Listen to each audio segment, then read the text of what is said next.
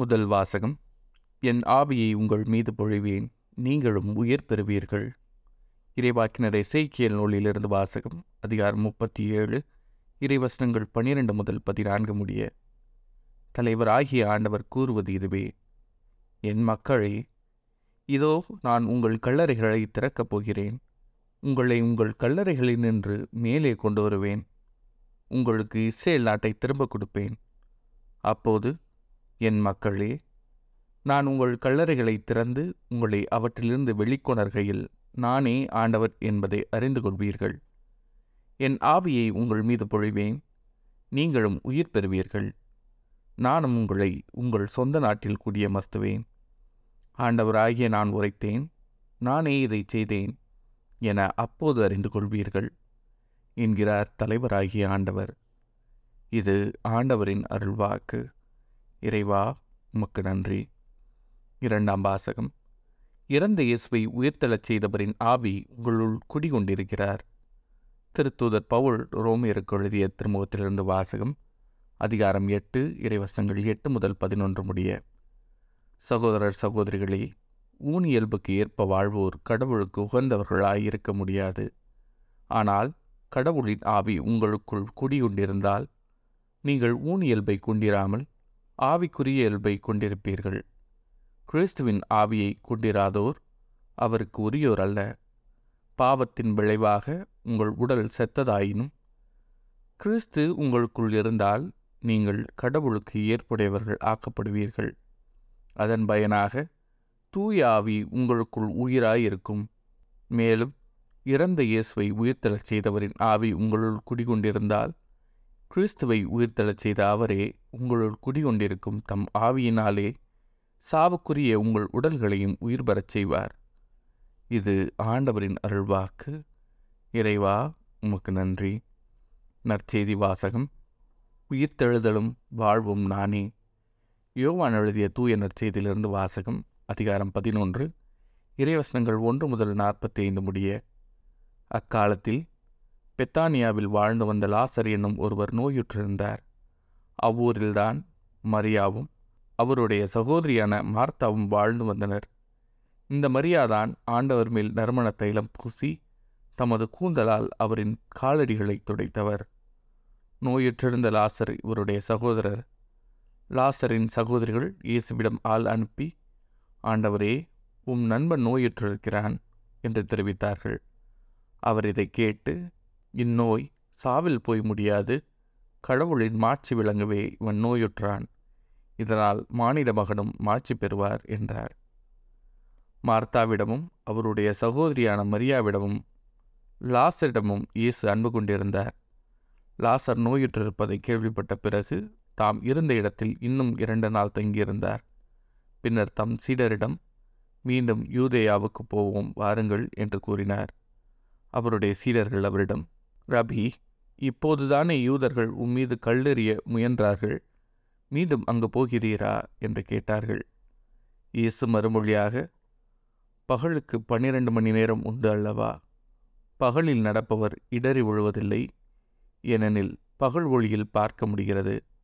ஆனால் இரவில் நடப்பவர் இடறி விழுவார். ஏனெனில் அப்போது ஒளி இல்லை என்றார். இவ்வாறு கூறிய பின் நம் நண்பன் லாசர் தூங்குகிறான். நான் அவனை எழுப்புவதற்காக போகிறேன் என்றார். அவருடைய சீடர் அவரிடம் ஆண்டவரே அவர் தூங்கினால் நலமடைவார் என்றனர். இயேசு அவருடைய சாவை குறிப்பிட்டு இவ்வாறு சொன்னார்.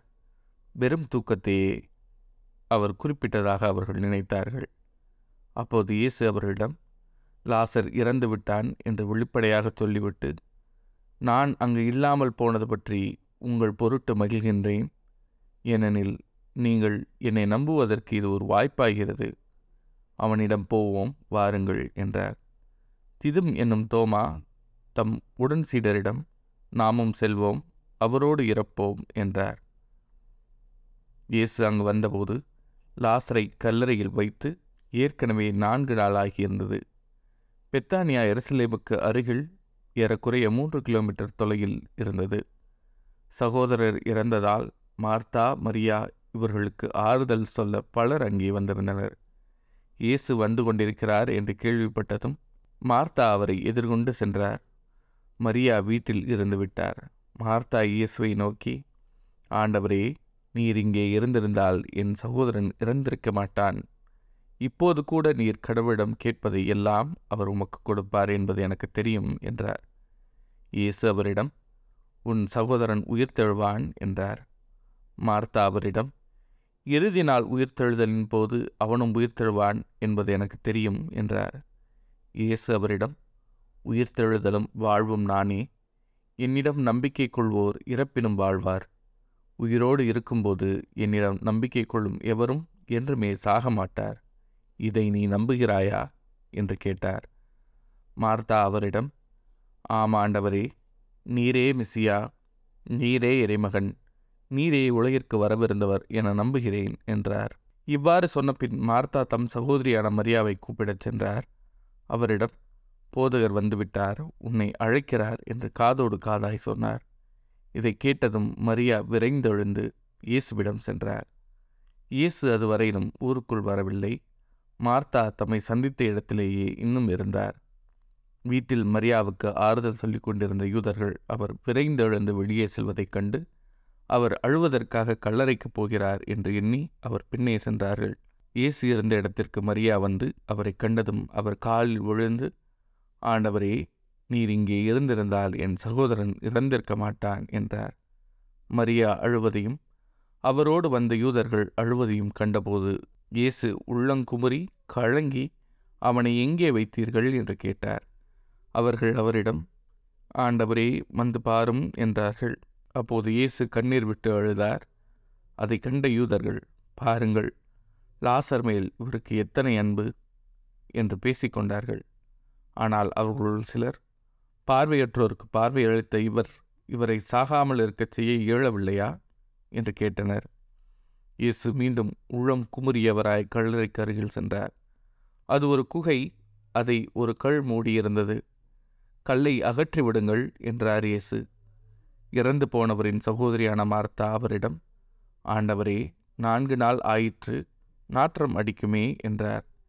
இயேசு அவரிடம் நீ நம்பினால் கடவுளின் மாட்சிமையை காண்பாய் என நான் உன்னிடம் கூறவில்லையா? என்று கேட்டார்.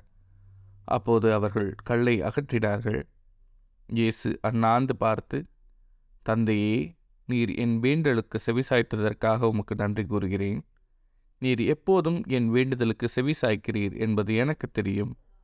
எனினும் நீரே என்னை அனுப்பினீர் என்று சூழ்ந்து நிற்கும் இக்கூட்டம் நம்பும் பொருட்டே இப்படி சொன்னேன் என்று கூறினார். இவ்வாறு சொன்னபின் இயேசு உரத்த குரலில் லாசரே வெளியே வா என்று கூப்பிட்டார். இறந்தவர் உயிரோடு வெளியே வந்தார். அவருடைய கால்களும் கைகளும் துணியால் சுற்றப்பட்டிருந்தன. முகத்தில் துணி சுற்றப்பட்டிருந்தது. கட்டுகளை அவிழ்த்து அவனை போக விடுங்கள் என்று இயேசு அவரிடம் கூறினார். மரியாவிடம் வந்திருந்த யூதர் பலர் இயேசு செய்ததைக் கண்டு அவரை நம்பினர். இது ஆண்டவரின் அருள்வாக்கு. கிறிஸ்துவே உமக்கு புகழ்.